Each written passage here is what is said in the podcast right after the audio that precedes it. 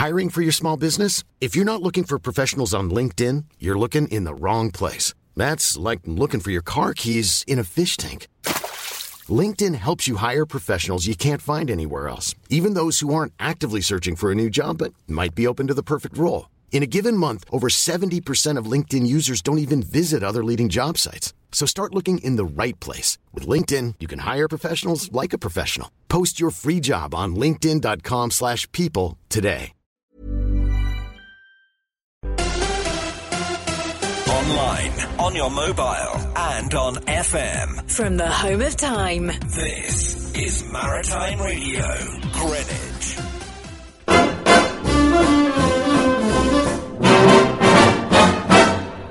When the red, red robin comes bob, bob, bobbing along, along, there'll be no more sobbing when he starts throbbing his old sweet song. Wake up, wake you sleepyhead, get up, get up, get out of the bed, cheer up, cheer up, the sun is red, live, love, love and be happy. What if I be blue? Now I'm walking through fields of flowers. Rain may glisten, but still I listen for us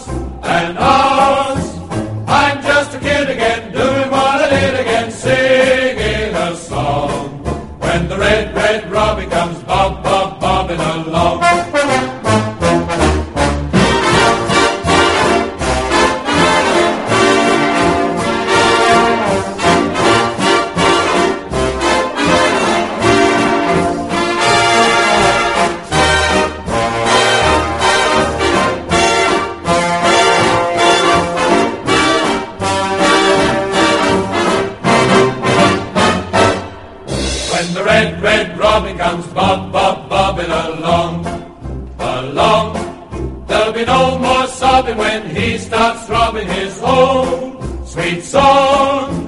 I'm just a kid again, doing what I did again, singing a song.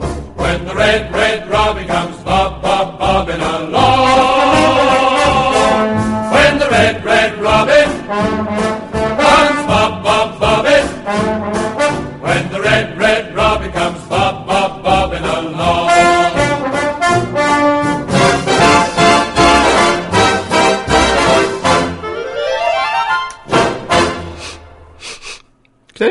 Vinegar?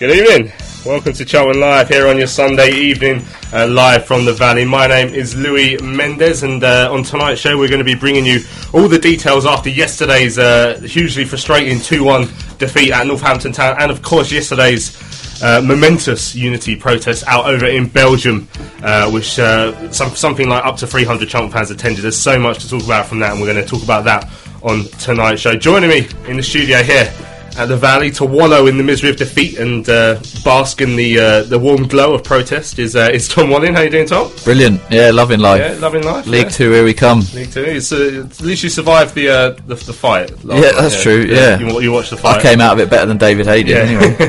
uh, and joining the pair of us is uh, is Nathan Muller. How you doing, Nath? Yeah, living the dream. Thoroughly Yeah. enjoyed yesterday. Yeah, Yeah, We- I'm being positive today. Yeah, and, and you turned up so positive. You turned up to the show one minute and twenty seven seconds before it was due to start. That's how I roll, mate. Yeah, That's how I roll. I'm impressed. I'm impressed. uh, right. And I've got a what I was going local to say. milky tea. Then he spent a minute of that making a cup of tea. prepared as always, right? On to, so, like I say, on tonight's show, of course, um, th- th- there's two main streams of, uh, and I don't mean that in a vinegar stream kind of way, uh, of, of uh, stuff we have to talk about uh, from from yesterday. Um, those of us who were in England, we went to Sixfields and, and saw the, the team fall to their fourth straight defeat, a defeat uh, at Northampton, which sees us now just still six points above the relegation zone, but in a horrendous run of form. Uh, and of course, whilst that was going on, as, as I mentioned earlier, there was uh, up to 300 Chunk fans uh, joined up with the Sint-Truiden fans over in uh, Roland Duchâtelet's hometown of Sint-Truiden uh, to join up uh, with, with them and, and to protest against the Belgians' ownership of, of the club. Uh, and we've got loads of stuff from that. We've uh, one of the guys out there has done us a little audio diary, and I've uh, wanted emails as well. So if you want to email us on either of the subjects from, from yesterday, uh, so either the game or maybe if you were part of the Unity protest, we've already got a few emails from people who have gone out there. If you let us know what your story was, you can email us studio at charltonlive.co.uk, or you can tweet us at Charlton Live, or you can head over to the Charlton Life forum. There's a thread on there. Uh, we want to know how your how your trip out to Belgium went, uh, so make sure you can furnish us with uh, with those details. Right, just before we play the the highlights, let's start off with the game from yesterday. Um, your, your final feelings at, at, at a full time whistle there, Tom? Angry, gutted, frustrated, same old really, um, and just reiterates the fact that we're banging trouble now. Us four defeats in a row. We're just we're that team that are getting dragged into it this year again. Um, yeah, just so so annoyed. Just they, they just didn't seem to offer anything. I didn't think I didn't didn't share the views of Karl after the game. Um, Yeah, we'll hear those later. yeah, just thought it was it was gutless. I thought half of them just just aren't good enough. The other half that uh, that have got the quality just just aren't showing up. How did uh, what was the reaction of the crowd around you, Nathan, at full time? Poisonous.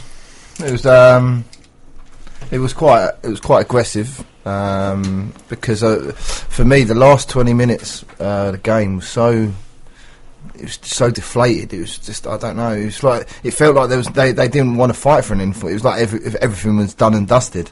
The last Mm. twenty minutes. I mean, apart from a little spell in the second half at the beginning when we had the succession of corners and stuff, I can't really remember too. I mean, we did create a couple of chances, but nothing where we were dominant. Keeper had Um, nothing to do, did he? Yeah, we lost, but we lost individual battles again, more or less, you know, everywhere on the pitch. And but yeah, I mean, and the fans weren't very happy at the end, which was always coming. I mean, even when we conceded the first goal, you know, poor old Deck was getting abused for, so for whatever reason. But um, yeah, so yeah, it's just a bit of a day, but it's it's come to a stage now. It's expected now. It's just so predictable. right, well, we sold it to you. Here's the highlights. Taylor back to Diamond, who clears long, looking for Richards. Heads back to Smith, back to Richards, who are combining well. Richards goes to his right hand side to find Phillips. First time touch to take past Konsa. He gets a decent looking ball in as well. Smith with the header, and there's the opening goal for Northampton. Aaron Phillips with a lovely ball in. Marcus Smith got the free header, and it had to be the former Charlton man to give Northampton the lead. Yeah, and that came because it was Ezri Konsa who followed the ball out here. He was uh, trying to stick with Richards, who brought him out. Richards then put the ball left to look for Phillips, who uh, was tanking on the outside on this near side here, and Konsa followed Richards, followed Phillips uh, rather, and tried to get the tackle in to stop the cross coming in. He didn't, and as soon as that happened, you got Matt Smith in the centre. And I wouldn't say he was unmarked because Bauer was there or thereabouts, but uh, Matt Smith is uh, a tall fella and he's a good header of the ball, and that's why we're 1 0 down. It will be Holmes to take the corner in swinging delivery inside towards the six yard box and Konsa gets a good save from Botaka. There it is, one on! Charlton! John Botaka with the finish from close range. Lovely ball in for Ricky Holmes. Found Konsa at the back post. Came off the leg of Smith. Fell to John Botaka. Who fired home for close range and Charlton level. Uh, great work, good, good corner into the six yard box, swinging in. You had uh, Konsa trying to be uh, impeded by Smith, trying to stop the run happening. He, uh, he managed to get there first. He got some contact on it, and the ball was sort of held up a little bit in the wind, but he got enough contact to put it back into the middle of the six-yard box, uh, box and Jordan Botaka just swung a leg to the loose ball, and there was no chance of anybody keeping that out after the opening few minutes, which was uh, end-to-end stuff, and Charlton came close to getting the goal. Teixeira's made a mistake there. Teixeira's just gifted the ball to Northampton as Williams has it. Williams right to Smith. Faced up by Lewis Page, but Smith will bring it forward inside the penalty. Overlapping is Phillips. Phillips crossing opportunity, gets it into a danger there. Byrne with the head away. It comes to O'Toole. Goes to goal. 2 1 Northampton. Charlton again with their own doing. Ball away from Teixeira, picked up by Williams. Forward it went to Smith. On the overlap was Phillips. Phillips chipped it in the box. Head away by Byrne. But there was John Joe O'Toole to finish. I mean, again, firstly the Teixeira mistake by just handing the ball to Williams. Then the play down the left-hand side, the cross comes in. Uh, you could say Page could have done better to stop the cross coming in. But once the cross is in, you had Byrne, whose header away just went nowhere, really, just straight to the edge of the box. and you had uh, no midfield man from Charlton anywhere near at all to stop him shooting. Brings the ball down, tries to find Holmes on the overlap, but he's uh, overcooked that. Goes straight out of play, and that's time up as far as I can see. Yeah, I think referee's just told Taylor that as well. There is the final whistle. Charlton have succumbed to their fourth successive defeat.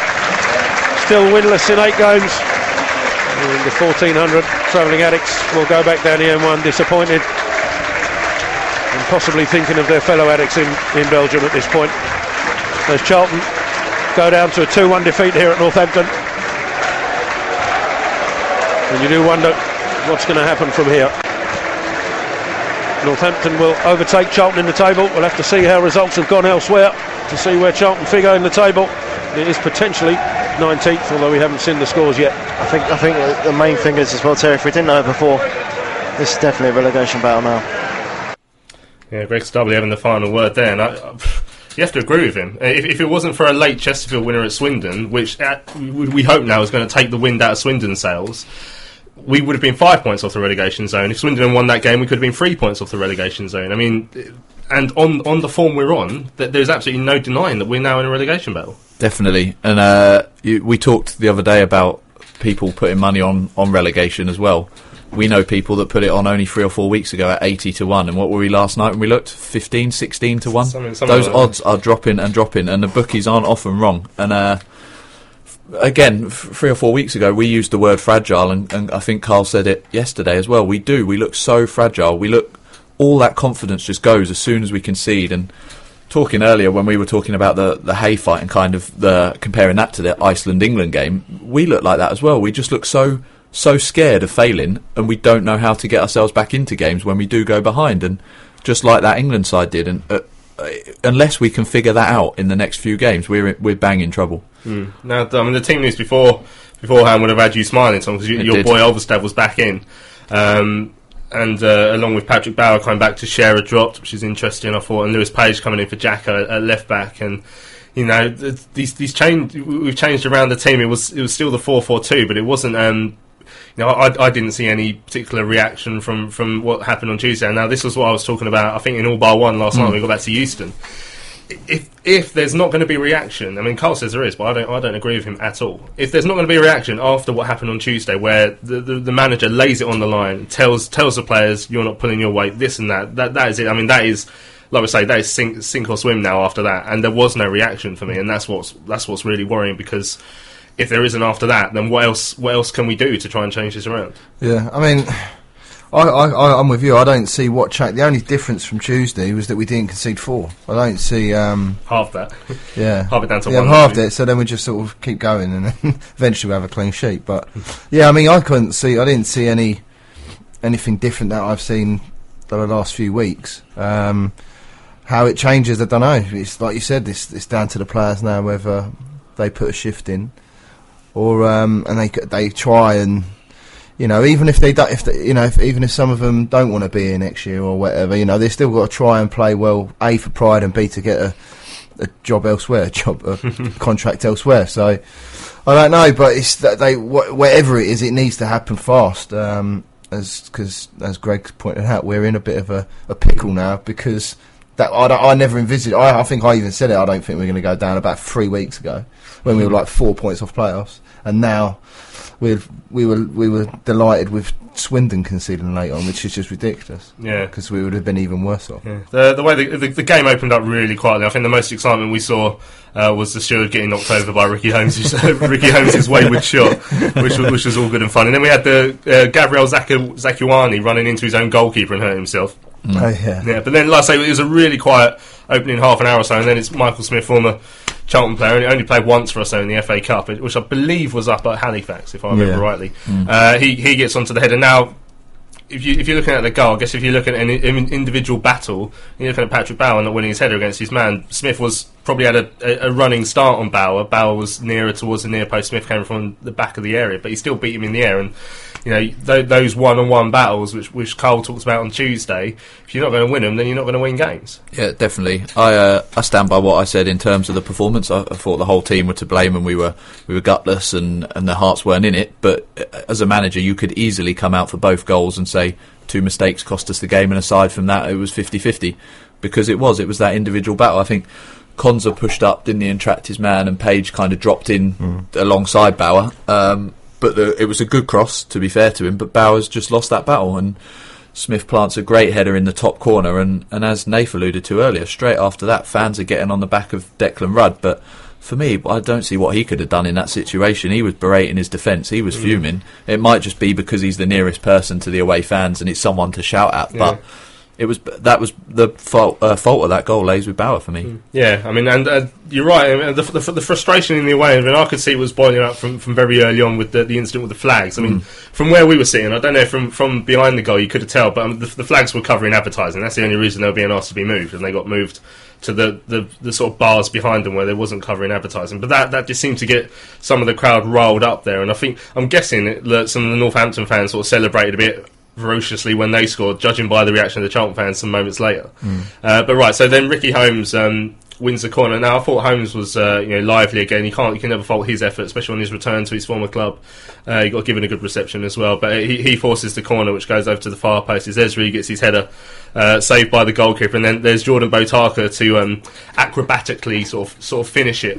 Um, and you know, if we're looking at a reaction, then th- we, we will take the positive that we did react to that first goal well by winning corners and, and trying to be strong in the set pieces. Yeah, no, yeah, and obviously he's making a bit of a habit now, Jordan, scoring, isn't he? So maybe put him up front. um, but yeah, no, was, Ricky was obviously his usual self. Um, good deliveries, and I think he tried a couple of pop shots as he would with the confidence he had. I put a five on him to get another hat trick, which never happened. um, what was it, 500 to 1, wasn't it, or something? But um, yeah, no, um, Botaka, I mean, he, he comes in and out of games. He, sometimes I think he slows the play down a little bit. But yeah, no, we did we did let our edge drop as such, but I still think it, once we concede that first goal, it's hard for us to think we're going to score two. And I think that I honestly think the players believe that as well. I think it can it can only be a mentality thing, which we said on the show before, didn't we? So. But yeah, I don't know. I mean, and and then uh, and then when we had that flurry of corners at the second half, I, I said to Tom, I said, I think if we keep this, you know, this pressure up, I think we might be able to do something here. And then obviously I was proved wrong as usual. Mhm. Uh, so half time, Patrick Bowers uh, cried off sick. I think it was, sounds like he was sick in in, in the uh, in the dressing room at half time. We come out at the second half, and like I said, we did have a flurry of corners at the start, and then trying to put a little bit of pressure on them. But as soon as, soon as they get the goal, just be on the hour mark. Uh, I mean, we, we talk about the defending first. I mean, Tex has g- given it away, um, which was so sloppy. And then Nathan Byrne's header didn't go anywhere really. It's one of those low ones where you might have been tempted to volley it away if he if he could get to it, but he ended up heading it away. And uh, O'Toole just just finishes on the edge of the box. And it was it was the reaction to that. I mean, we talk about the reaction to the first goal, which was good. The reaction to the second goal was just. It, it, it, you, you really have to question the morale and the desire when, when you see the reaction that we saw for that for that last half an hour because we didn't we never looked like even having another shot on goal. It was there was nothing. It was uh, it was completely non-existent, and that that's kind of what I mean. Alluding back to to the Euros, you see that goal goes in, and they're just they're too scared. Then they don't they're out of ideas. They don't know what to do. They're they're probably thinking we're getting closer to that relegation zone. People are looking round for for leaders, and th- this team just doesn't doesn't have any. No one at all really. Crofts maybe he's got a bit of experience, but there's no one there geeing those players up and we don't. I know we always go back to the PAL side, so I, I try not to do that necessarily. But you look at the teams that have been successful at the Valley over the last 10, 15, 20 years. We've always had people in those teams that can drag other people through games and lead players. And you look around that team now, who's doing that? You know, Rudd maybe from from the uh, goalkeeping position, but he's only be a- really able to marshal his back four. There's no one in that midfield really that's that's doing that job. And up front, M- Magennis is sort of leads by example, I guess, but. Even he just looked. I don't know if he's just unfit, but he looks well out of shape he's, at the moment. he's done nothing since he's come back from Nothing injury, at all. And that's, No. that's enough worry. Now I was, I'm looking at my tweets going back from yesterday's game just to try and remember, just to try and bring up a chance. In between their goal on 61 minutes, uh, on 64 minutes we put a free kick into the danger zone. Between 64 minutes and the 87th minute, all I tweeted about was subs because nothing was happening. And in the 87th minute, they had a chance. In, and then uh, they had a corner. And then I put up injury time. Tony Watt pushed someone over. That's all that happened. Uh, we had a free kick on the halfway line, which we pumped forward, went nowhere. Full time. That was it. That last 25 minutes. I mean, Terry Smith, club commentator, put on Twitter yesterday that that last 20 minutes was some one of the, some of the most distressing football he's ever seen. And he's he's got a point because that was. I mean, if you're in a relegation battle, which we are, then you need to have more more fight than that. Yeah, we we just had no idea. We didn't know what to do, and we've said we've been saying it for a while now. But that twenty minutes or that last half an hour, like you say, it was, it was it was hard to watch. It was really mm. painful. You mm. know, everyone was just it was silent. Everyone was sort of slouched. Everyone sort of knew what was going to happen, and we were praying that something, anything, would happen. But it was, wasn't forthcoming. But yeah, I'd agree with Tell. It was, it was pretty dire. Hmm. It was literally you got the ball they well they got the ball and you just didn't they had no idea they had no idea what to do with it there was no movement there was no no sort of work rate or anything it was just nothing there and it was just it was really uncomfortable to watch i must admit Yeah, Freddie Saunders says, "Isn't it simply astonishing? We're on this free fall. Early Jan, we were thinking about playoffs. This is so shocking. I think we need a relegation-saving manager. Uh, Karl Robinson has lost the dressing room and he's turned our defence into utter rubbish." Uh, London Unit Geezer says, "Slade was sacked today by by Coventry. It's correct, uh, but Robinson is still in a job. As Katrine would say, that's weird." Uh, Marion says she's going to listen. She can't listen in the evening, so she's going to catch the podcast. Very good of her. Uh, Roland Time to Go says, "When was the last time one of our strikers scored a goal?" And now I haven't got the stats. Yeah, uh, the only thing I can think Not of was- Bristol, surely. He can't. Is it the Bristol Rovers game? He got a hat trick. Has he scored since then? He might. Who- Who, Who- sc- who- who scored against Novak Bolton? Bolton was uh, Force- uh, was uh, Bauer Byrne. and Bauer and Byrne, yeah, defenders. What, Novak Rochdale, ain't scored Tex, recently. Botaka. It can't be. That was like the third of January, wasn't it? Yeah. So if someone can do the, the stats for us, because uh, it's hard to check on air. When the last time one of our, score, our strikers actually scored, uh, and we're not counting Nicky Ajose scoring for Swindon before anyone says anything. Uh, and uh, Hey Ho Rothko says, seems we're missing Jason Pearce a lot. A decent leader, no nonsense player. Ba- uh, uh, the no nonsense type of player that we badly miss, and I think we were talking about him possibly on the train yesterday. I mean, exactly the sort of player we need. Yeah, I think where I tried to sort of work briefly through the team yesterday, and if you look at that back four, I don't think you can blame Byrne too much because he's playing out of position.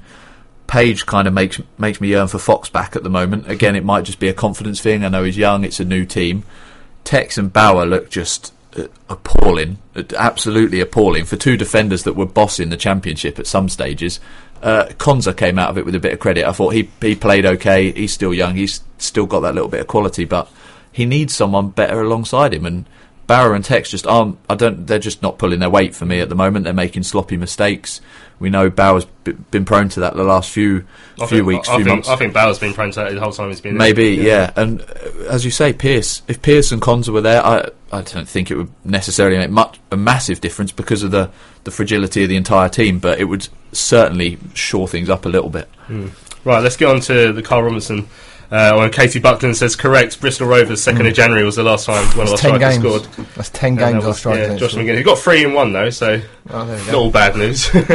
right, um, right. It's time to listen to what Karl Robinson had to say after yesterday's game. Now, basically, I want you guys to react to this. I want you to, to let me know what you think about what Karl Robinson said, especially those of you who were at the game yesterday, because Karl Karl comes out and says he saw a reaction uh, after what happened on Tuesday, and I want to know if you agree with that. Obviously, you must be really disappointed. You got the reaction first half when they went ahead, but second half, did you not get the same? I got, I got the work ethic. We'll, we'll have the stats to prove we had the work ethic. Um, I feel sorry for them. I feel sorry for everybody at the club at the moment in some ways. Um, everything they try, every time there's more effort put in, they go one one break. I don't remember them having another shot on target in some ways. Um, ever seen some some goals onto our goal that goes in at the moment. That's not a, a deflection of the goalkeeper because he can't do any more. Declan Rudd's almost in tears there with, with like he's devastated for a lone player. I've never seen somebody care so much. Um, and a lot of them in there for the first time. I've seen people really hurting. I think we're in a fragile place. Uh, I think there's been a long season. I think from obviously the, the relegation and, and going into this season, there's been a lot of things that have sort of accumulated in where we are today. Injuries. Uh, Patrick Bauer was sick at half time, had to come off.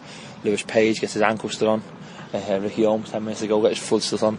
A lot of things. Page is still not fit. Sol's been out suspended today.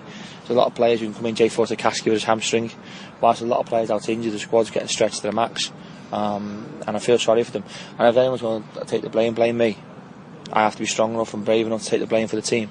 Sometimes you have to be the shield behind the men that are behind that, um, and I'm willing to do that for them because do you know what? I've seen a reaction since Tuesday evening.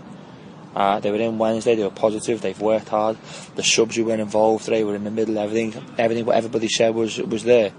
Okay, we got hit with a bit of a sucker punch in the first half. Um, the fans who turned out, there was loads of fans there trying to support. So I understand the frustrations. I understand people might not like me or might not, but I'm the one that should take the blame. I'm the one that should take the criticism.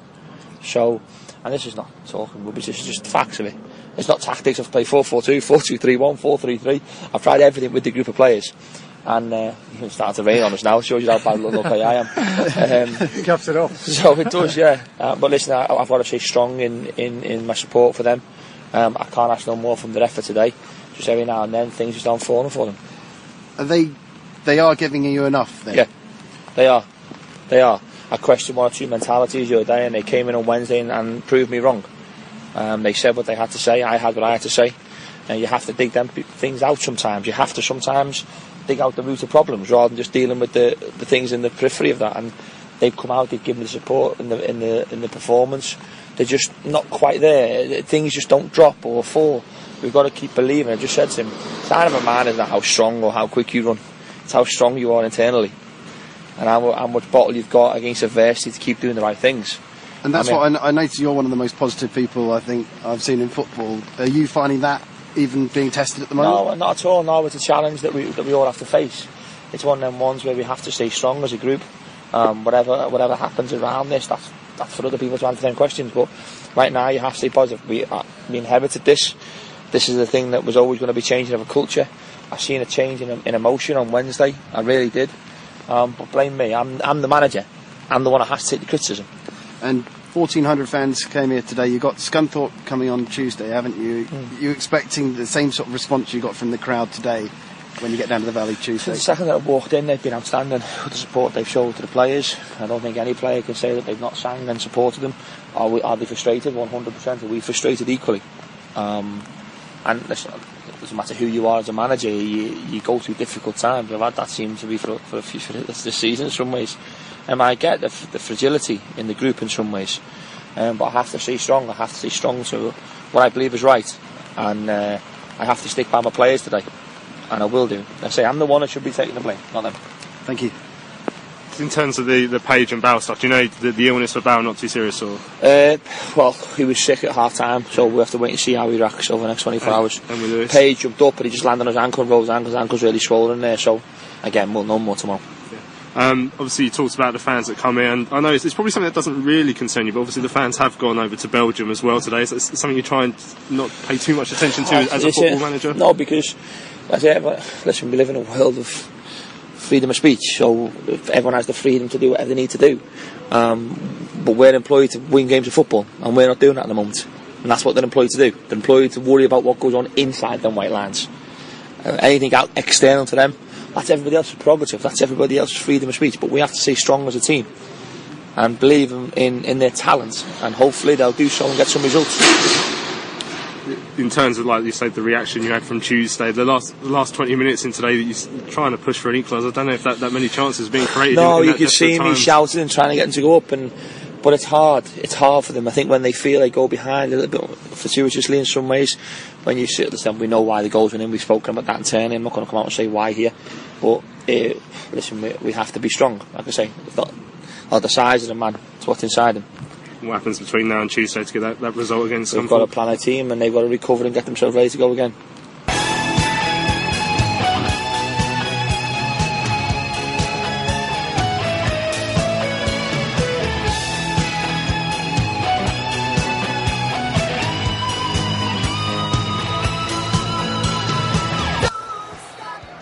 Going to be swung into the into the box. It's a flick on from beginning. Yeah! Oh, Cheltenham grabbed the equaliser. I think it could have been Bauer on the line, but Magennis's initial header. And quite how we've done it, I've no idea. But Cheltenham are back on level terms.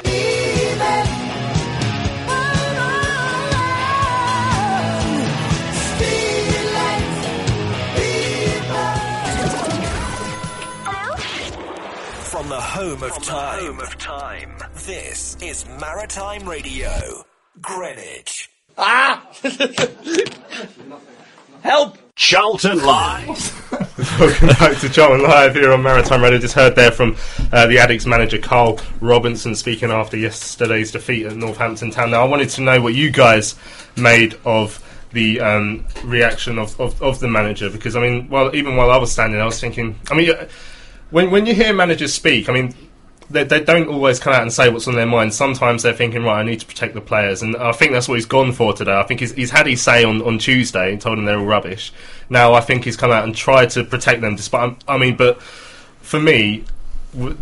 To come out and say there was a reaction yesterday, unless you're doing that to protect the players, then, then there'd be no other reason to do that because there clearly wasn't. No, no, there wasn't at all. Um, I, I don't know what he thinks he saw. Um, as you say, it might just be that he's protecting them, but for me, uh, if he's already gone there uh, and sort of ratted them out, then why not continue? If they're going to keep putting in these bad performances, we're, we're where we are now. There's nothing he can do. He's already said it once.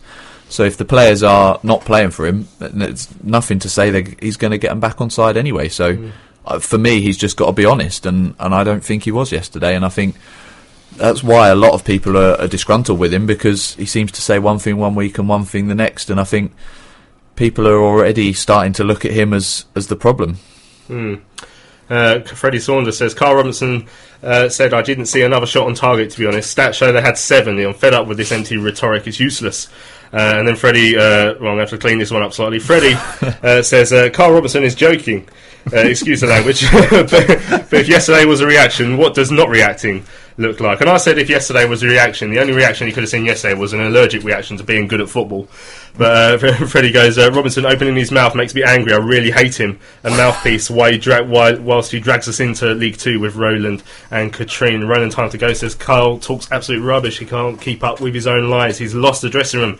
And clearly as most fans as well. Bailey says, couldn't believe that Robinson said there was a reaction from Tuesday. That last 20 minutes was worse than Dagenham and Redbridge in 2011.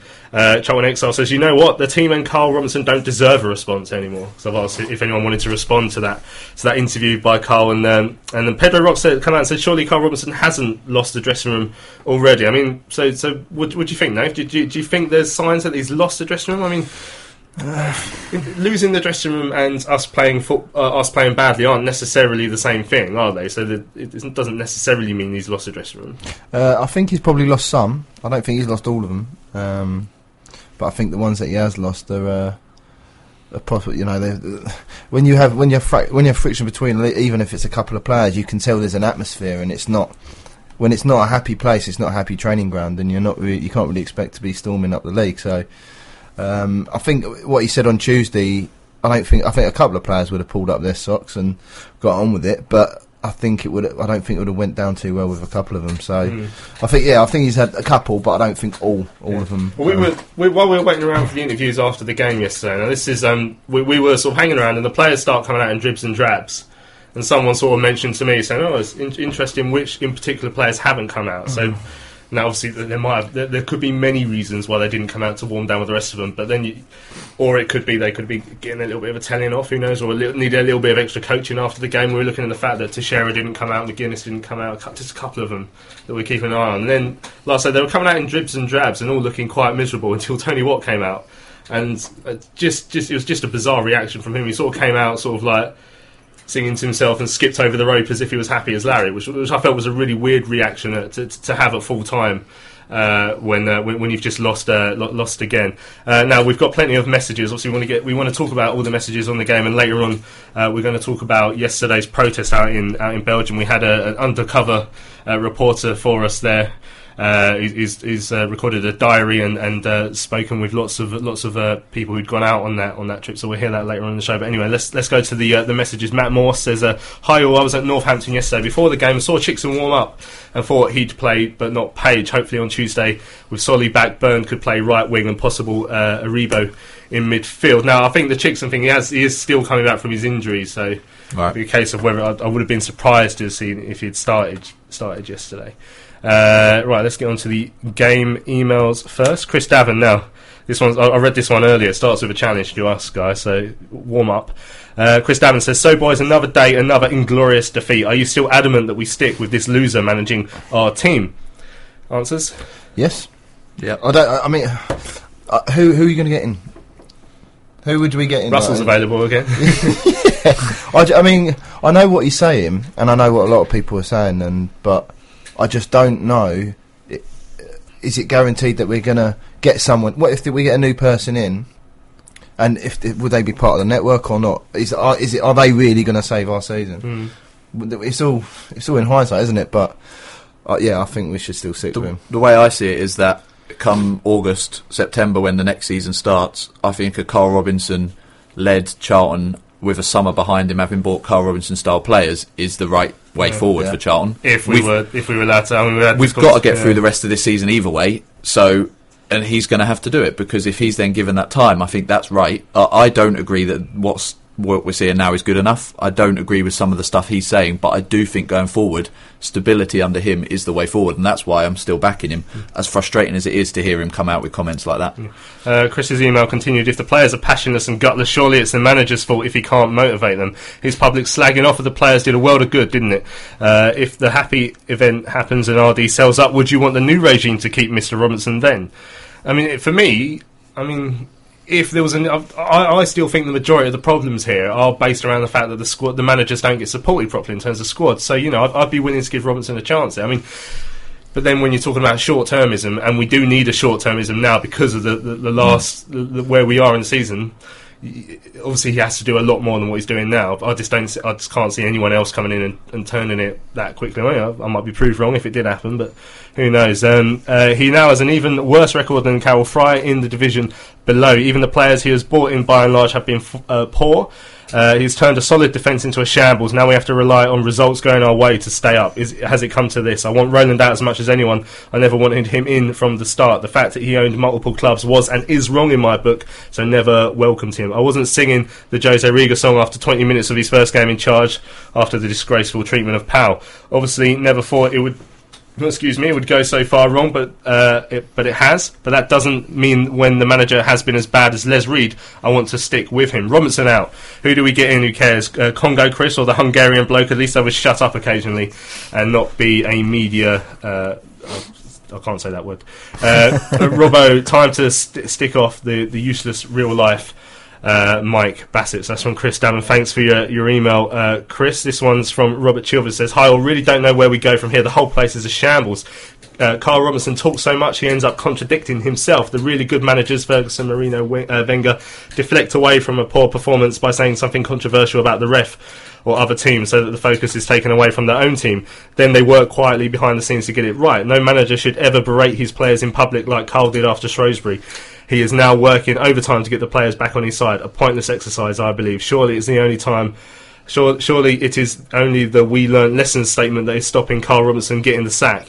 But Roland and Katrien couldn't really look any more foolish than they do now. Personally, I would somehow persuade Jacko to take the reins until the end of the season and beyond if he wants.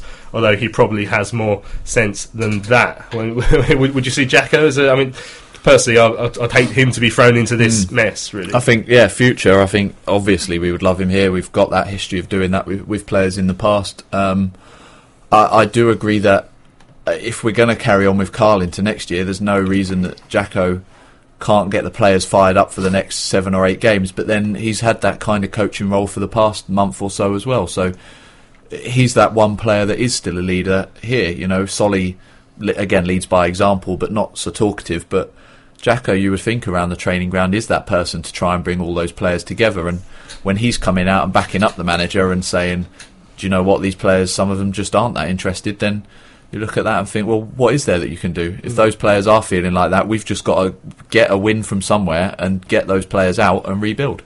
Tim Jackson said, "Where did Robbo get that they had that they tried hard with work ethic? That was absolutely bewi- bewildering. Who worked hard other than Holmes? Maybe Chicksen uh, when he came on." Um, Da, da, da. Uh, Ma- Matthias says, I'm saddened by the situation our football club is in, but proud of the 1,400 fans who travelled to Northampton and the 300 fans who travelled to Belgium. Of course, that was the Unity protest, which we'll be coming on to very shortly on the show. Uh, have you met James? Says, the fat man has lost it. Excuses are the same. Bingo, anyone? And then Freddie Saunders, on suggesting a new manager, says, Jose Riga.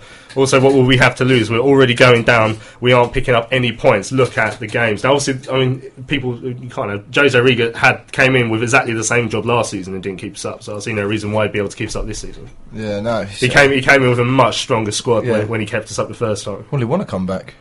No, No, I mean- also he wouldn't. Yeah. Well, I don't know. I said that last time. yeah, that's what I mean. I mean, it's, it's sort of. Um, but that's what I mean. So we've really, apart from Riga, who else is there really? There's, there's no one, and I don't think. What's Regan going to do with these players? I just How is he going to motivate them instead of what we've got at the moment? I just don't I don't get wanting Karl to go. I understand that this is this is how Charlton works at the moment. We just sack a manager when they have a few bad games, but he's not the problem here. He's just not. I, I can't believe that But he. at the same time, I remember I remember saying about Karel when he was here, like you know, we, we know the squads aren't good enough, but when it's base when it's basic runs runs the results, which we are we are on now. You can see I, I can see why people are calling for it now. Like I say, I'm still against it, but I can Yeah. see why.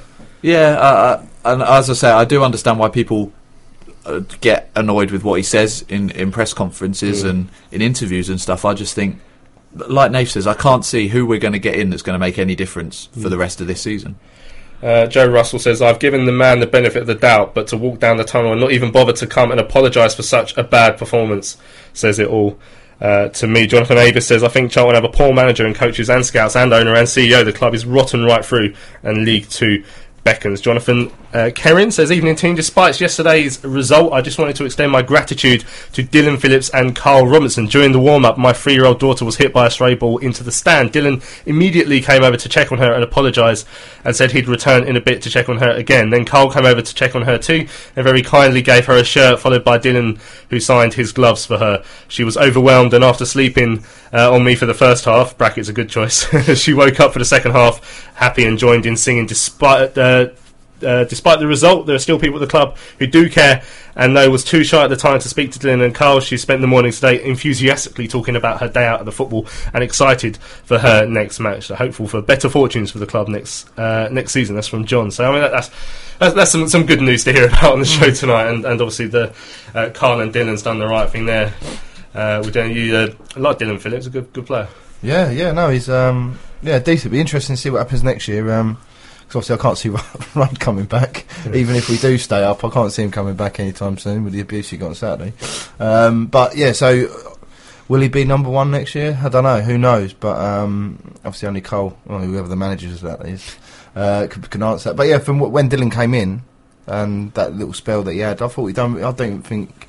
Thought he did well. Yeah, I thought he'd done very well. I mean, and yeah, that, that, we was right in the middle of. We went through a nice little run as well, didn't we? Mm. So, yeah, no, it's, it's it's good. He just needs game times now. He's at that age. He's, he's still quite young, but he does need games, and it's just unfortunate he couldn't go out on loan this year. You see the difference it made to Pope, don't you, when he went to York Yeah. and played all those games? Mm.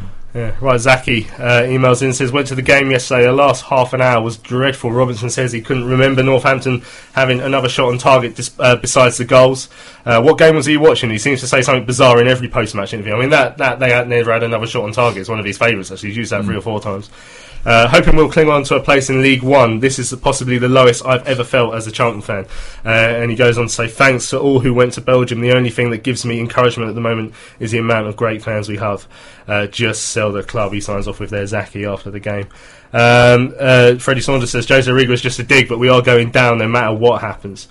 Uh, so there you go. Right. Um, we've, we've mentioned it a few times now, but yesterday uh, saw the uh, the unity protest out in, in Belgium between uh, CARD, the Belgian 20 and War, Women Against the Regime. Uh, they all went out to Belgium, uh, organised, months in advance, organised, uh, up, up to 300 fans by the sounds of it. They also joined up with some Trudent's uh, newly formed uh, protest group called Grass, who also, they're, they're protesting, asking for Roland to run their team competitively, and if he doesn't want to, uh, then, then to sell the club by the sounds of it. Good luck with that. Yeah, and so uh, so uh, so a huge day uh, of, of protesting, and we, with with the amount of fans going over to, to Belgium, we knew that this was going to be be one of the sort of special Charlton events of, of the uh, of, of the last few years, and one of those ones that could potentially go down in history. And I think either way, you know, whether Roland sells within the next year, whether he sells within the next fifty years, you know, it will still it will still go down as one of the more memorable uh, Charlton events in history. Now, um, none of us were able to go. We'd already, ourselves working at Northampton. You two had already committed to Northampton,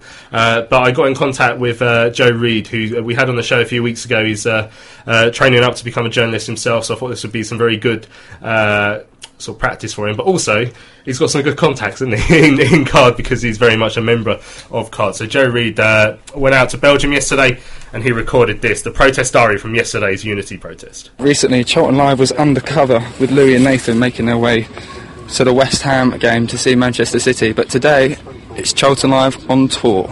We're off to Belgium.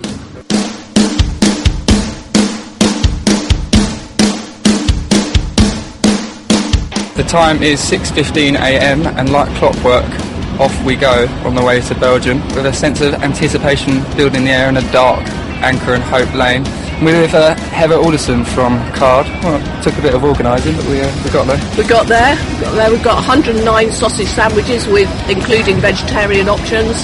We've handed out leaflets. Everybody's here. In fact, everybody was here 10 minutes early. They're that eager to get going and make our feelings known to Roland. Yeah. Well, we have a we have uh, negated one disaster. I uh, have my Was that you getting out of bed early, Joe? not not that one. I meant the fact that I have my passport, unlike the uh, first Belgium trip 13 months ago, Ah, so, yeah. where I decided to leave that at home. Heather, what do you make of the uh, the comments from Du Chal- Duchâtelet? What the uh, the vinegar pisser? Vinegar con- pissers, that's yeah, what that, they I mean, having been called stupid people, I suppose it's going to be difficult for him to think of other insults for us. But obviously, they were flowing off his tongue, and yeah, apparently we're a bunch of vinegar pissers. Well, certainly that's going to motivate me to have a good shout at him later today. It's that time of the year.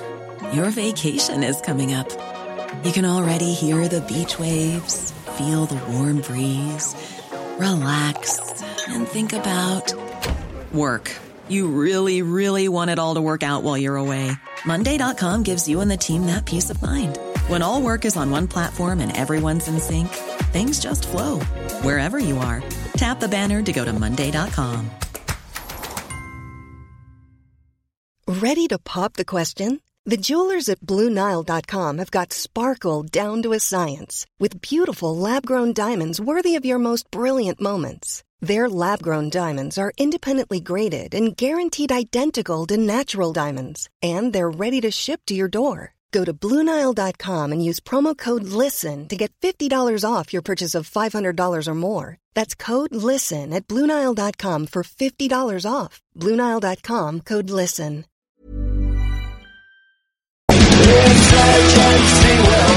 Well, the time is quarter past seven. We're now charging through Kent on the way to Folkestone from our second pickup point, which was Ebbsfleet.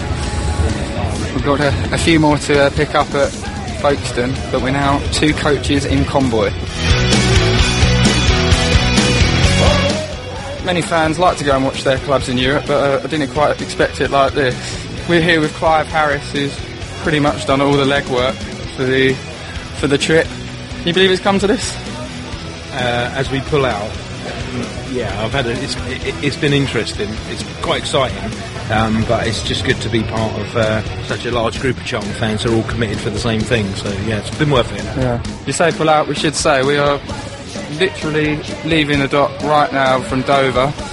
Next stop is? Yeah, we, we get to Calais and then we head straight down towards uh, Sint-Truiden, uh, where we're going to um, uh, enjoy the hospitality of the local people, listen to some music from protest band 2%, and then alongside uh, Sint-Truiden fans who are as pretty much as dissatisfied as the rest of us, uh, we shall be marching, uh, thankfully with the, the will of the local authorities and the police, and we'll be marching to the ground. By the way, that's too much Ball the, the back of the stand behind the goal on the right, across that other side. I think that's a massive statement that, regardless of, of many going to Belgium as well, you've got many turning up to the game, and it's it's almost like it, it feels like a joint effort. If you know what I mean, it's, it's Yeah. two different two different areas, but one heart. Good call. I like. Can we use that? Two different places, one heart. I like that. Write it down. You can use that. Okay. I'll let you have that, even though you said it. Uh, two different places, one half.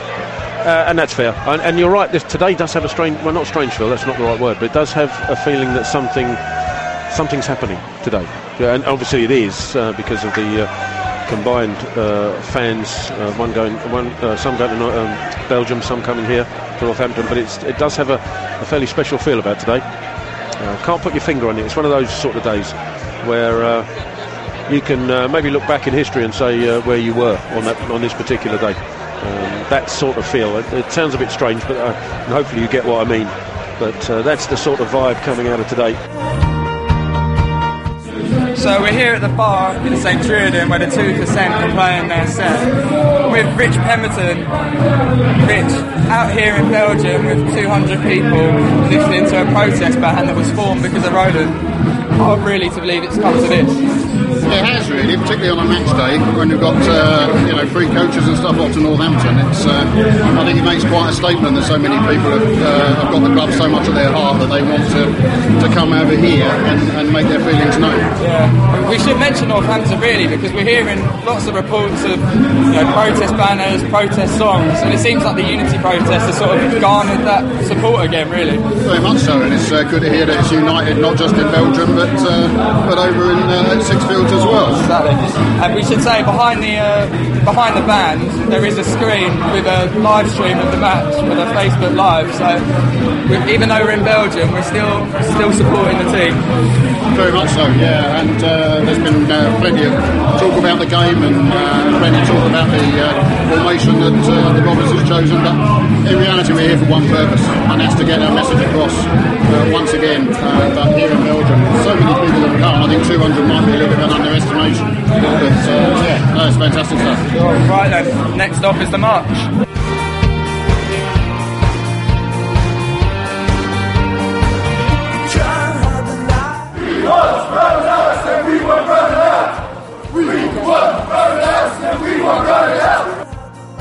I'm here at the front of the march with Chief Steward and Chair of the Supporters Trust, Rich Wiseman.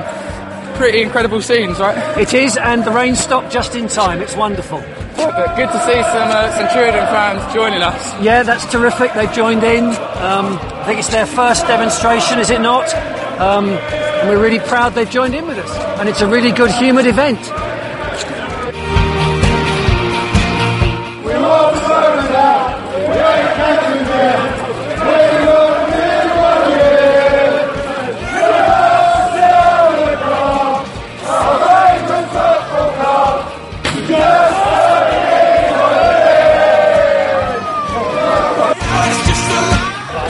More and more vociferous as we go, and we'll be joined by more and more Sint-Truiden fans. Numbers probably in the region of 300 at the moment, with lots of onlookers wishing us well.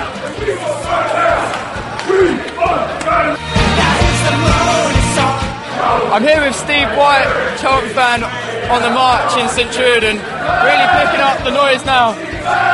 Yeah, we just got to get him out. You can't have someone in charge of a football club that doesn't want to win games.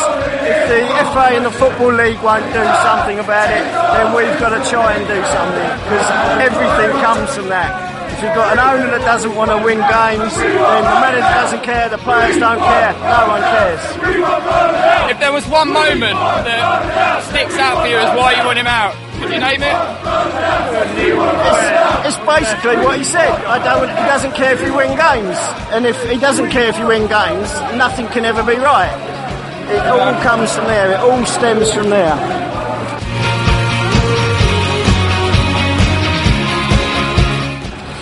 The time is three o'clock on the day after the unity protest that went so successfully yesterday.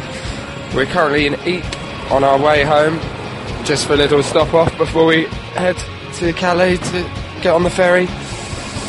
After the protest last night, we went to the Sint-Truiden game to watch Igor Vetokele score and then get stretchered off. So hopefully that's nothing too serious. And then after that, it was a beer or two or seven to celebrate what we thought was a fairly successful protest.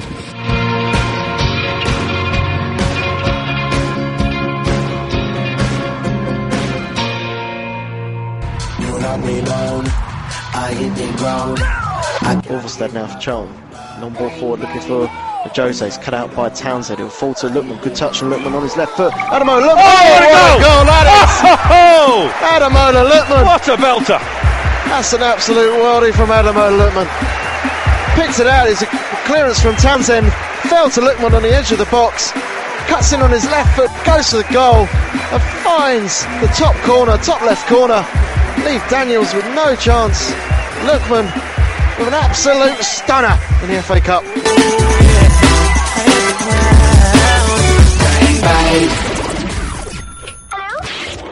From the home of time. home of time. This is Maritime Radio. Greenwich. Some people think I'm bonkers, but I just think I'm And I'm just living my life, there's nothing crazy about me. Charlton Live. Welcome back, Charlton Live here on Maritime Radio. So we heard yesterday's uh, uh, audio diary of, of the trip to um, of Belgium, the unity protest that was from Joe Reed and, and many others who were out there uh, uh, protesting for the fu- for what they see as the, the future of of, uh, of their club. Uh, and uh, I mean, we, we, we've seen all the, the media coverage they've got. They've had film crews from BBC and from ITV out there with them.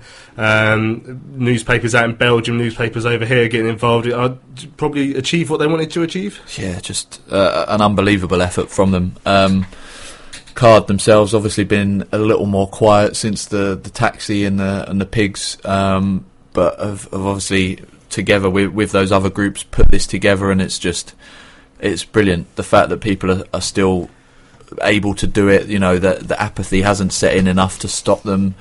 They're not giving up. Um, and yeah, I think it has. It's raised publicity. I mean, we'll see what the the articles are like in the, in the papers this week. I'm sure people are going to be writing about it, and sounds like it's going to be on local news. I think um, so. That's going to help. And last time they went out there, they upset him. So we'll see what the reaction from uh, Roland is. Well, Uh, the, the, there was a bit of a reaction from him in the build-up, Mm. and he, he used a, a phrase which, uh, when when literally translated into English, the literal translation uh, was uh, vinegar pissers. Mm. Um, the, the the actual meaning by looks of like a sourpuss or you know a grump. He says there's grumps in every club. There's there's people what urinate vinegar in every club. him. Yeah, I mean, I mean, obviously, the, the I'm sure the club wanted to try and keep him quiet after all the other times he spoke, Mm. but were unable to once again. Uh, and, and comments like that just show that he, he still he still doesn't seem to get it. I mean, i i obviously, it's not just results, but the fact is that under, under Roland's uh, stewardship of this club, we've we've just got we've got relegated from the championship.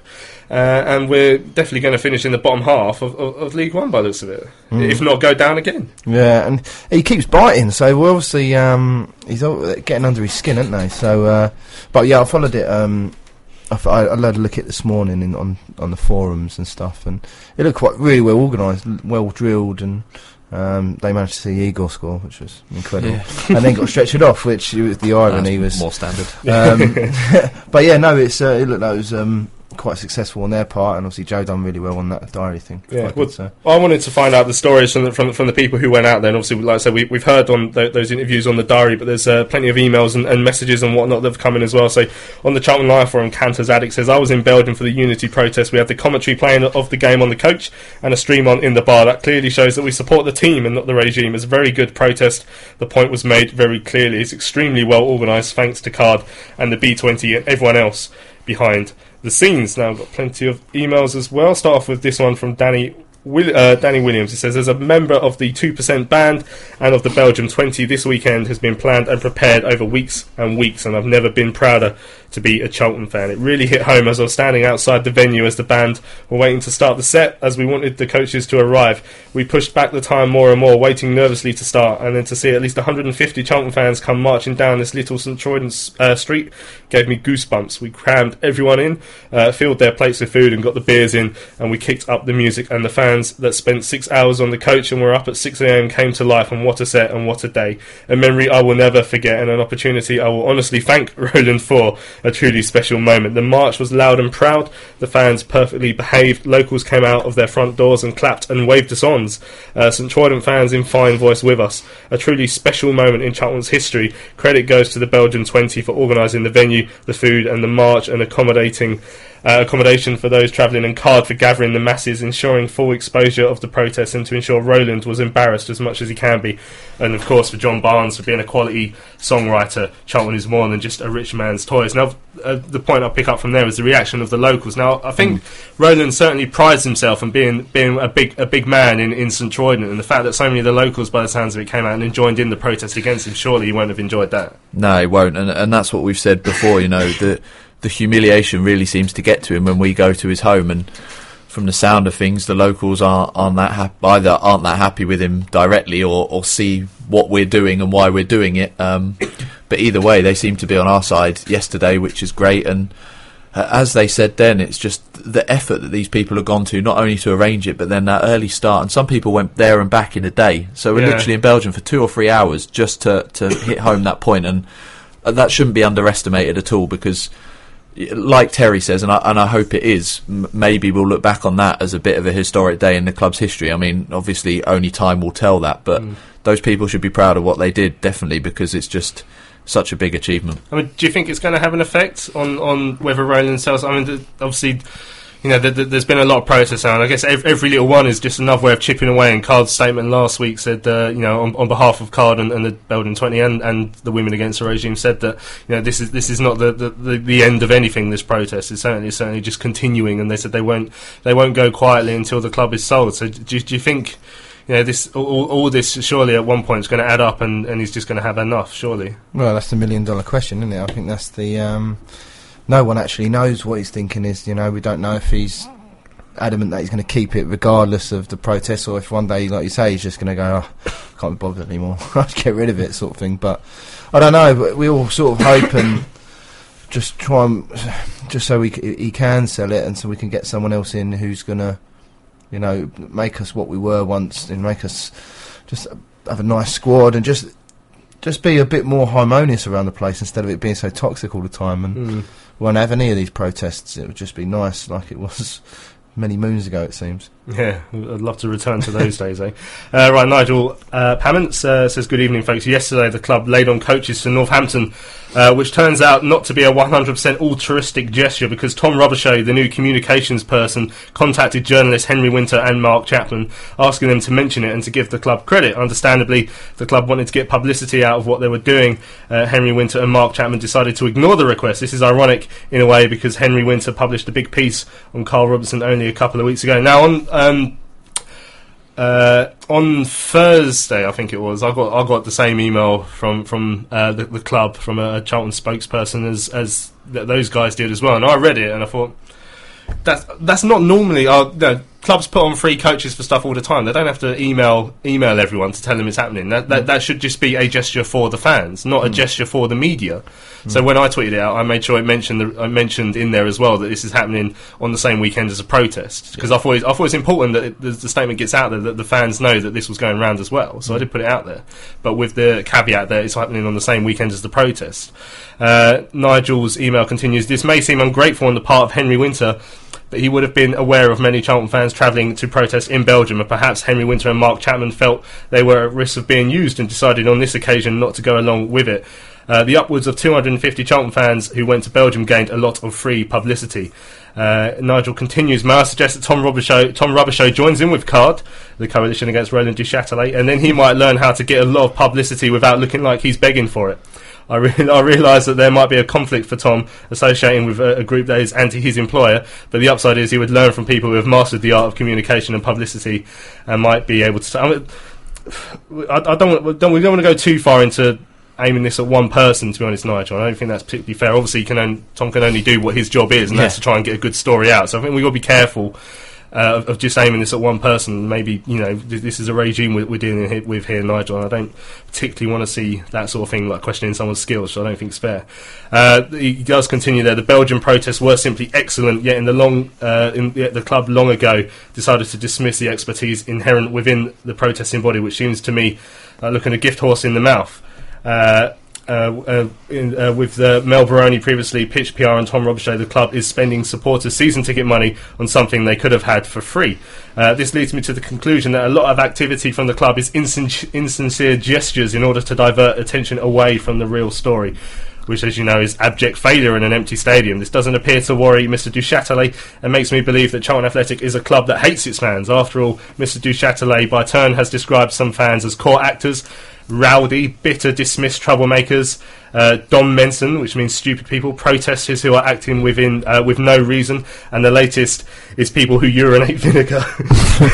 Um, so random. Yeah, the descriptors So uh, the descriptors do not sound like the words of somebody who appreciates some of his fans, but as I said, it sounds like the words of our owner who hates many of his. I mean, that is the point. Like, no amount of PR can play for. I mean, can pay can overshadow the fact that w- I remember when Katrien spoke about the, the you know what, what she spoke about out in Dublin that time, and people were saying it was her Gerald Ratner moment. Now I had to look up at the time because I didn't know what it is, but it is because this is Gerald Ratner effectively came out and said something like his diamonds are, are worthless, and all of a sudden no one wanted to buy his diamonds, and this is what I mean. They've come out and, and laid their cards on the table in terms of what their plan are, is for the for the club, and now Roland's come out and laid his cards on the table and says that he hates Charlton fans. Effectively, that that's that is effectively how it comes across. Obviously, hasn't, hasn't used those words, but he doesn't certainly, you know. It's, it's the, the core actors of, of this protest. He, he shows a, a, a, a complete disregard for them, which is it's, it's, that's not going to have people crawling back through the turnstiles, is it? Nah, and and they're the things people remember. Uh, obviously, the the whole PR thing, they're trying to make anything, you know, positive. That, that's that's their job. That's what they're trying to do. And obviously, the the free coaches they put onto Northampton are a positive. But when you've got an owner coming out and slagging off fans, when you've got a CEO coming out and saying that we're going to train players up and sell them on to, to other clubs and we you know we're like customers uh, those are the things that people remember because it's a criticism of, of themselves if they were coming out and saying oh the fans have been fantastic blah blah blah blah blah that would be different but they're not they're coming out and criticizing Roland called it a war, uh, and that's what it's become. And unfortunately, for, for those those PR guys in the middle, they, they've got to try and do their jobs. But that's what it is now. It's a war between the club and the fans, and uh, until he sells, obviously the fans haven't won. But it does feel every protest that goes past that they they are just chipping that, that little bit away at him, and we we will get the club back at some point, and it's just a matter of, of when he caves. Uh, Nigel's email finishes off here. I realise what I've written here is an opinion. Maybe another listener can remind me of what is good about Charlton Athletic at the moment. For me, it isn't the present or the hope for the future. All I have is good memories of the past. then again, I was a season ticket holder for 45 consecutive years up until the summer, and maybe Mr. Duchâtelet is right to describe me as a bitter, stupid person who can produce vinegar for no reason. Uh, so thanks for your email there, Nigel. That's a, that's a good one there. And this one's from Louise, who says, I attended the protest with the war ladies. We behaved and we avoided vinegar at all costs. Uh, great weekend, well organised. That's from Alison, Jean, Cherry, and Louise, uh, who all who all went out there to uh, to Belgium.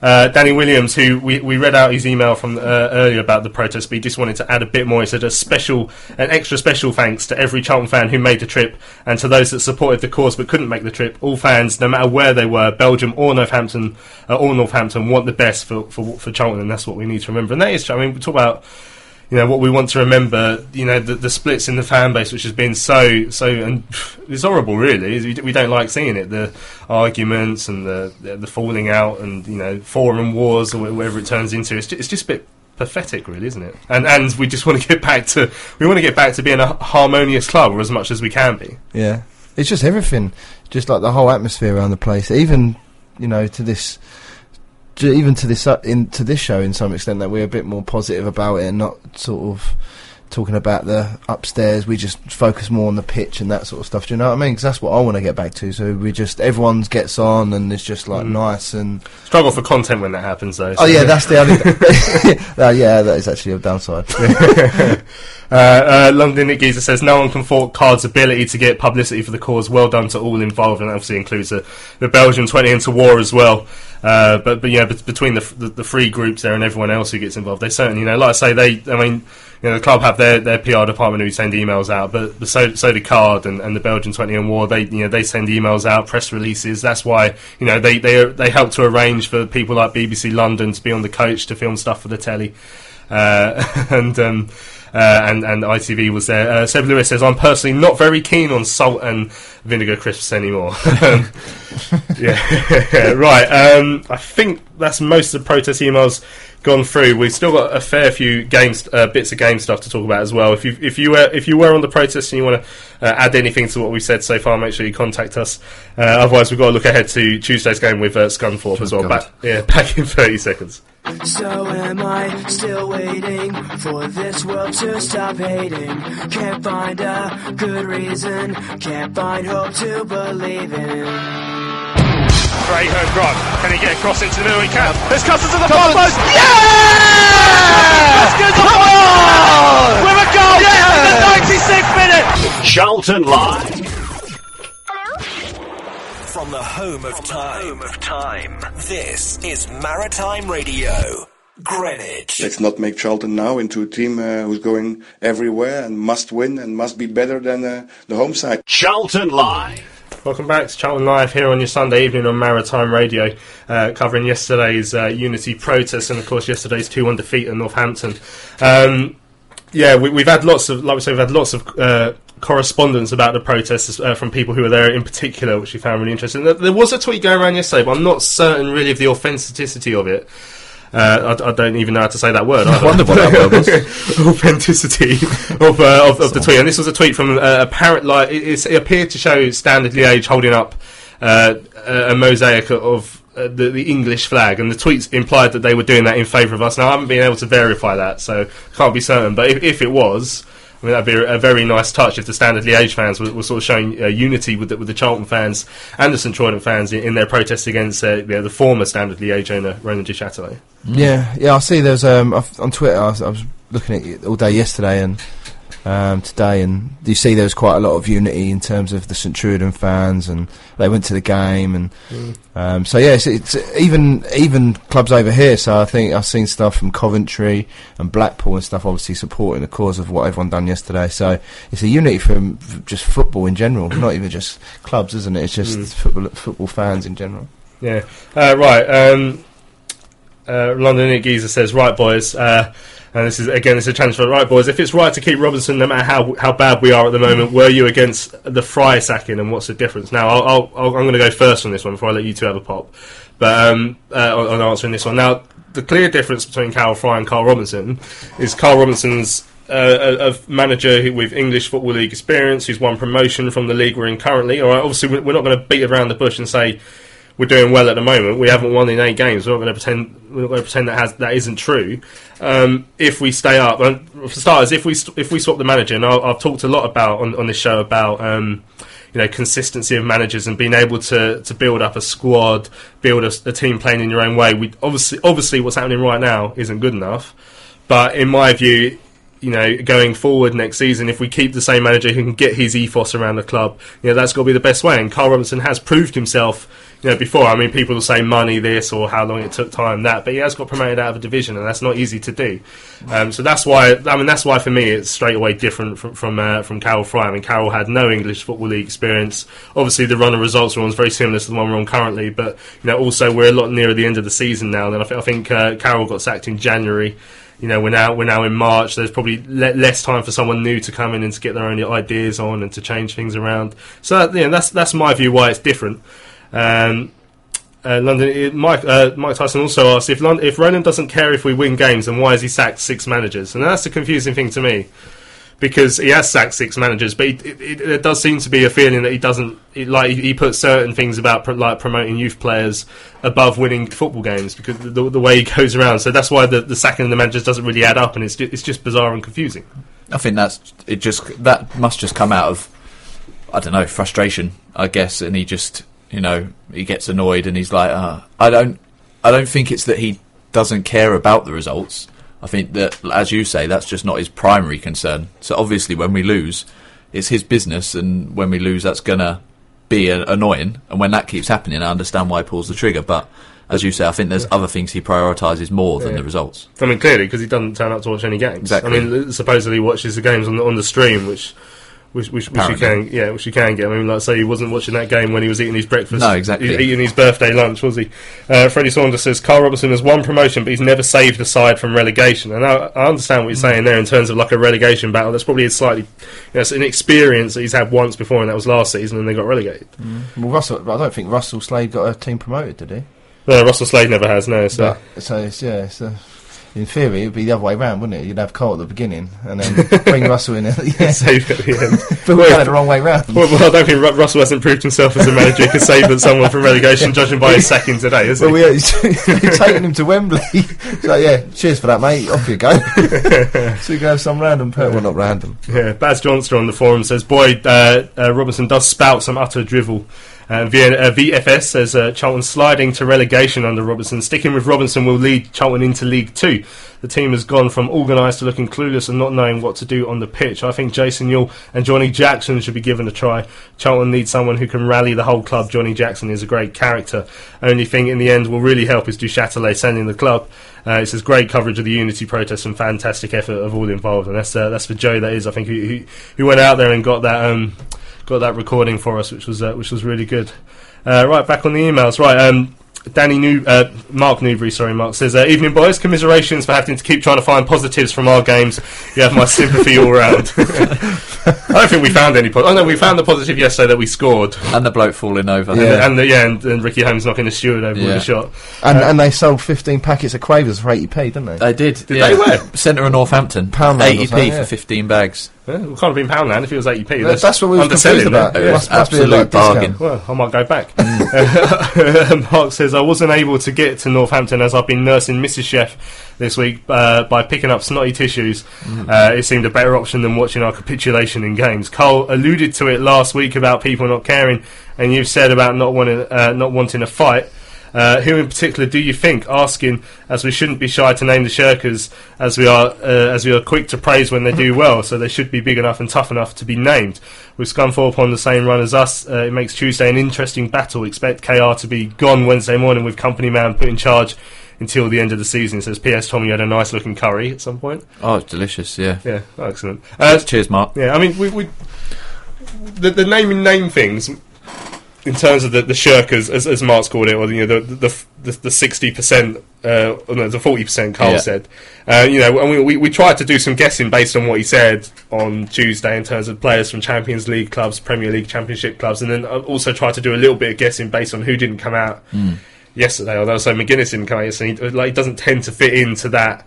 That bracket of coming from anywhere like a decent club, he came from Kilmarnock. But then Yeah. obviously you got Teixeira, who I've, you know, sometimes you sort of question his, his his battle for it at times, and obviously he's making mistakes as well. But in terms, without without knowing who it is, it's, some, it's, it's quite difficult to to say for certain either way, really, isn't Mm. it? Yeah, I think uh, again it is all speculation, but the the longer it goes on and the, the more hints and clues we get Teixeira seems to be seems to be one of those that's pretty likely. Um, but then, you know, despite my love affair for him, we called out Ulvestad on Thursday, and then he was back in the side on Mm. Saturday. And okay, he wasn't brilliant, but he showed that class on the ball again. So is he part of it or not? Magennis was, you know, a fan's favourite after that hat trick two months ago. Now he looks unfit. He doesn't look interested, and as you say, didn't come out yesterday. So it seems to change week by week. You look at someone like Tony Watt as well. Come comes back, and everyone's right behind him. But what's he offered us since he came back? Really, he's, he's tweeting away about all this happy stuff. You said it after the game, jumping around.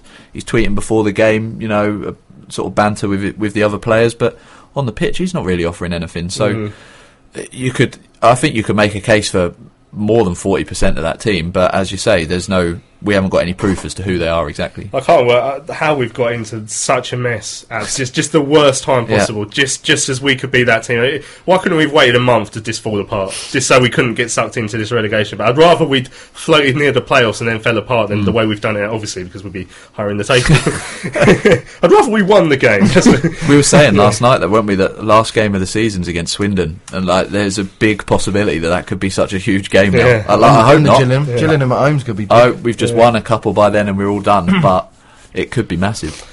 Marcus emails in says relegation battle. Yes, we are. Robinson is clutching at straws. He's lost the dressing room and trying to save his job. He's said too much, and the players have turned on him. It's desperate times. It will get worse before it gets better. Now, Richard Church has said uh, on losing the dressing room. Hi guys, uh, Ari Robinson. Just think about how frustrated we fans are with the ridiculous rhetoric we've heard from Robinson. The question can't be has he lost the dressing room.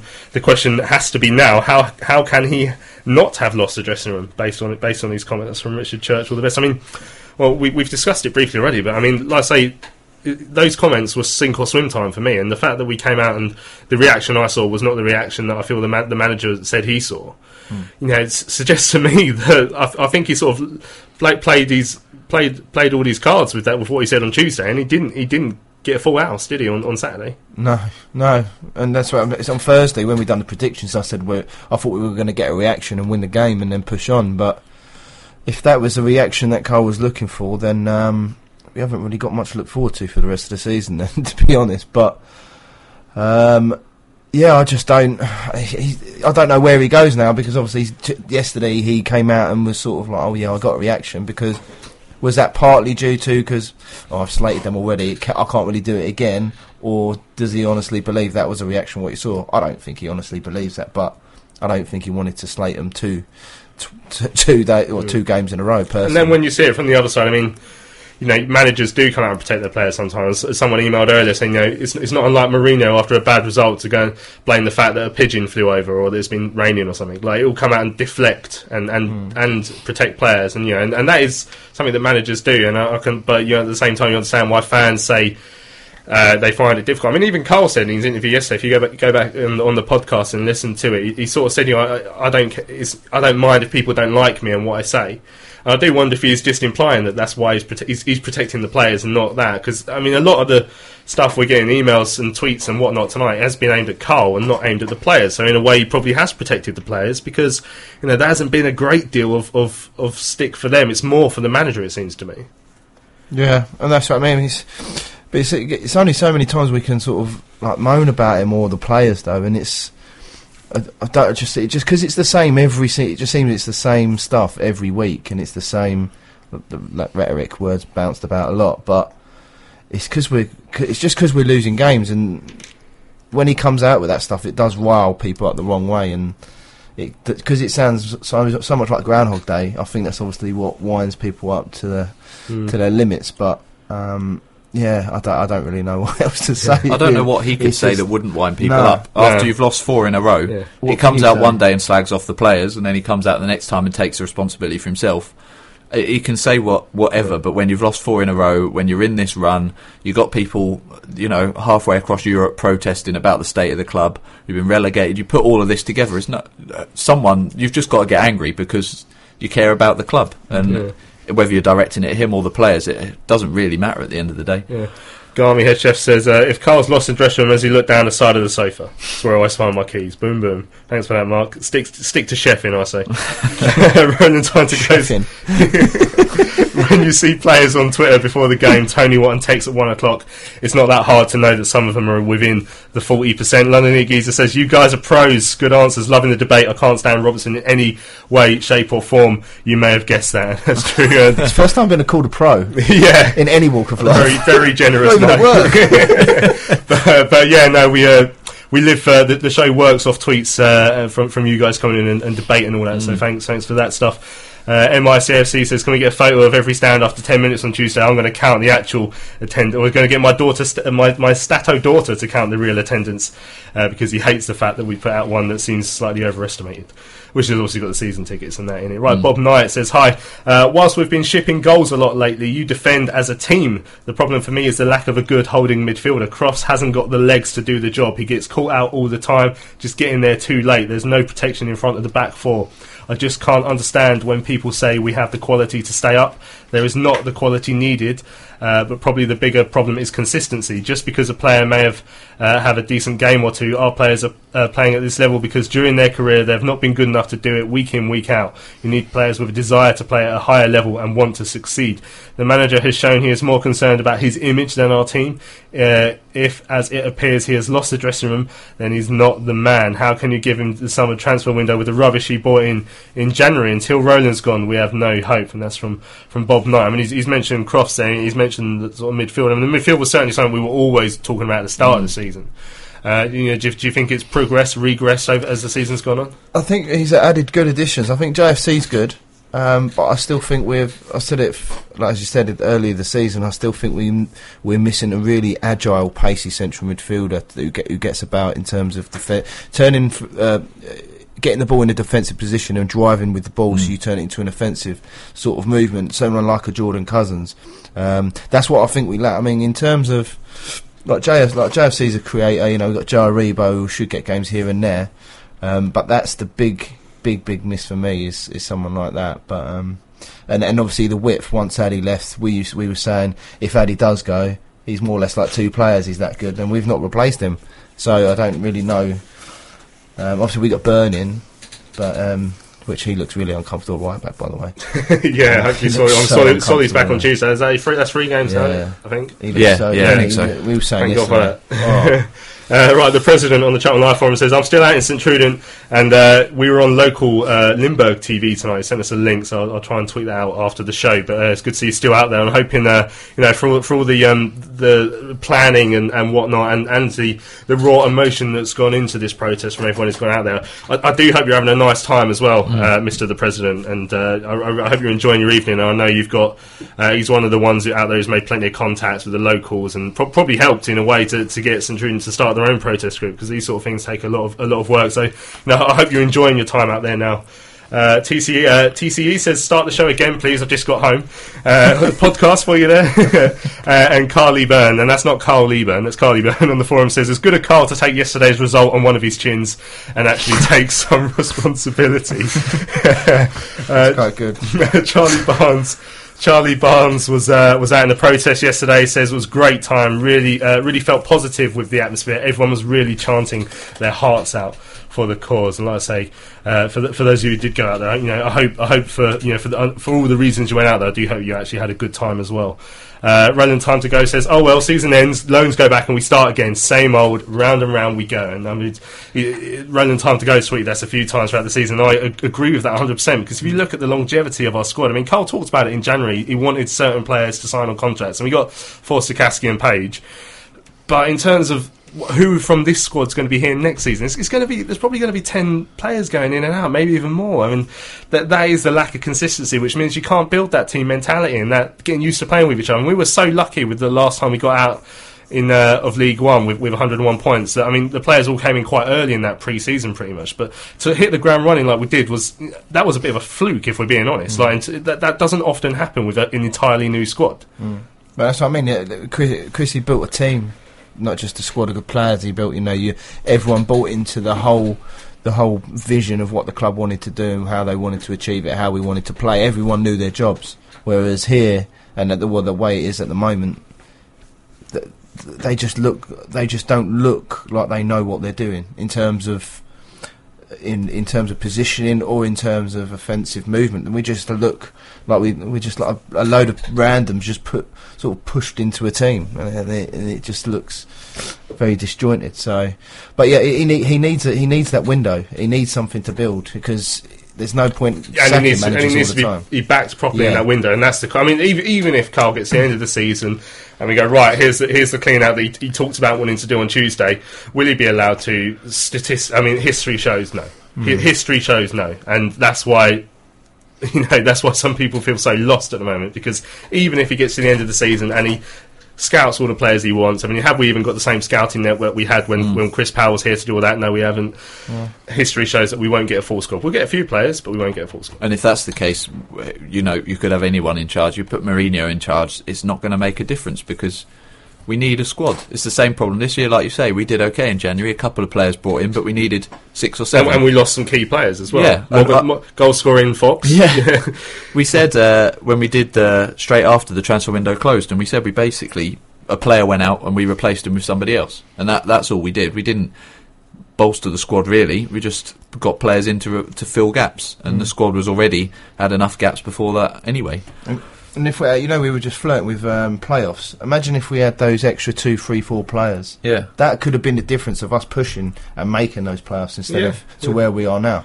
Shocking, isn't it? Seb Lewis says the fact that Powley got that squad together and performing so quickly makes this slump even more upsetting. And I know exactly what what Sebo's talking about there because it just feel, four years ago, so much hard work went into us getting promoted, and when there, there was trouble behind the scenes even then un, Mm. under a different regime. But you know, as as, as a squad and as a, a management team, there was so much hard work that that, in, that went into getting us promoted and getting us promoted so healthily as well. And as fans, we all, we all went through the ringer with it, but we enjoyed it so much. And now it's just it's all gone to waste. And What a waste! What a waste! We could be you know, this time next year. We could be even lower than where we were when we won that promotion, and that's and that's just shocking. ridiculous. Shocking to think about. Right? Murray Anderson emails in. Karl Robertson was only brought in by the regime to manage the sale of Ademola Lookman and to smooth things over with the fans as the owner pockets the cash. He did the same at MK Dons with Dele Alli.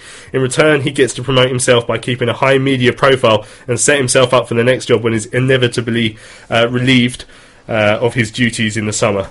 Um, when one of Roland's lackeys will undoubtedly take up the reins. One of them is already on the coaching staff. I saw old, uh, old Lachlan sticking out the cones yesterday, and he, you almost forget he's here, but he is here and is very much within part of the conversation. I mean, there was at one point during the second half, I, I looked down to the uh, uh, the dugout, and there was uh, Robinson chatting with O'Loughlin and with Jackson and with his assistant Barker all at the same time, all four of them making a decision, which is. You know, obviously didn't work, whatever the decision was, because we lost. right. Just, just when we started to get really pony for the last 20 minutes. Just working where they were going to go for dinner. Right, uh, we have got an email from Matt Riggs, but because we're running out of time, I don't think we have a chance to read it out properly. But what he is pointing out, he, he went to a game yesterday, a non-league game, Conference South, Hemel Hempstead, uh, where Matt Spring was playing for Hemel, Sta- Hem- Hemel Hempstead, uh, and but playing for their opposition, uh, Chelmsford City, was Chris Dickson. So then he deci- he's decided to go, and apparently Dickson scored a. Uh, scored two equalisers for Chelmsford to only side of 2 2 draw. His second one, in particular, brilliant, a superb free touch flick up and overhead kick uh, in injury time. And he's gone through and, and, and sort of listed what Michael Smith scoring against us yesterday has prompted him to have a look at our former players all over the Football League. Uh, so i- I'll, I'll, I'll, I'll try and read that on Thursday to give it his full because he's, he's, he's put some decent research into that. But obviously, the amount of our ex players, I mean, Morgan Fox. We scoring- pointed out a few, didn't we, yesterday? Yeah, Morgan Mm. Fox scoring for uh, for Sheffield Wednesday yesterday. Igor scoring for St Truiden. Jan, Jan. scored for for Reading. Uh, that's just certainly a way to, to kick you in the teeth, isn't it? Just what you want. Yeah, right, okay, so uh, back back at home on Tuesday night, just the last three minutes of the show. Uh, a game against Scunthorpe. Now, Scunthorpe have, have had a real wobble of, Mm. recent. I, th- I think they're on a very similar winless run to us, seven or eight games. They've, yeah, they've not won since the 28th of January, same as us. But they're a much better team Yeah. than, than we are. As we, I mean, we beat we beat them in the FA Cup in one of the more entertaining games we had under Russell Slade, and we matched them ironically up at their place in a nil-nil draw. But you know, they, they in that FA Cup game in particular here at the Valley, they play some some lovely stuff, and it's certainly if if they can get back onto the horse quicker than we can. Uh, we're, we're going to be in for a, another difficult game. Mm. Yeah, I think uh, teams just look at us as a chance to bounce back out of those runs now. Um, I think if they come here, uh, every manager's just got to say the same thing: just push up early, press them high early on. You'll force a mistake, you'll get a goal, and the confidence will go.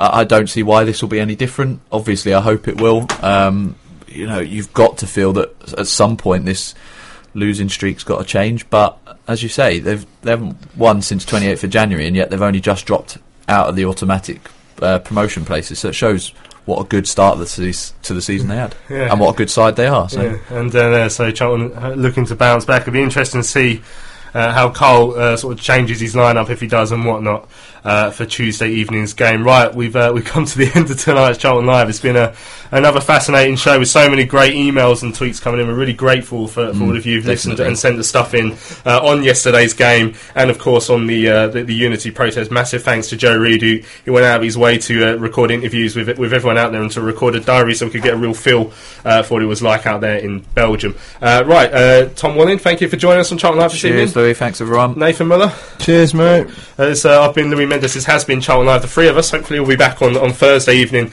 uh, with the big match preview as we look back at whatever happens against Scunthorpe and look ahead to who, who we playing next Saturday? Walsall. Walsall at home. So yeah, much more fun to look forward to. We'll see you on Thursday night. Thanks for listening to Charlton Live. Oh God, let's hope that we don't get relegated.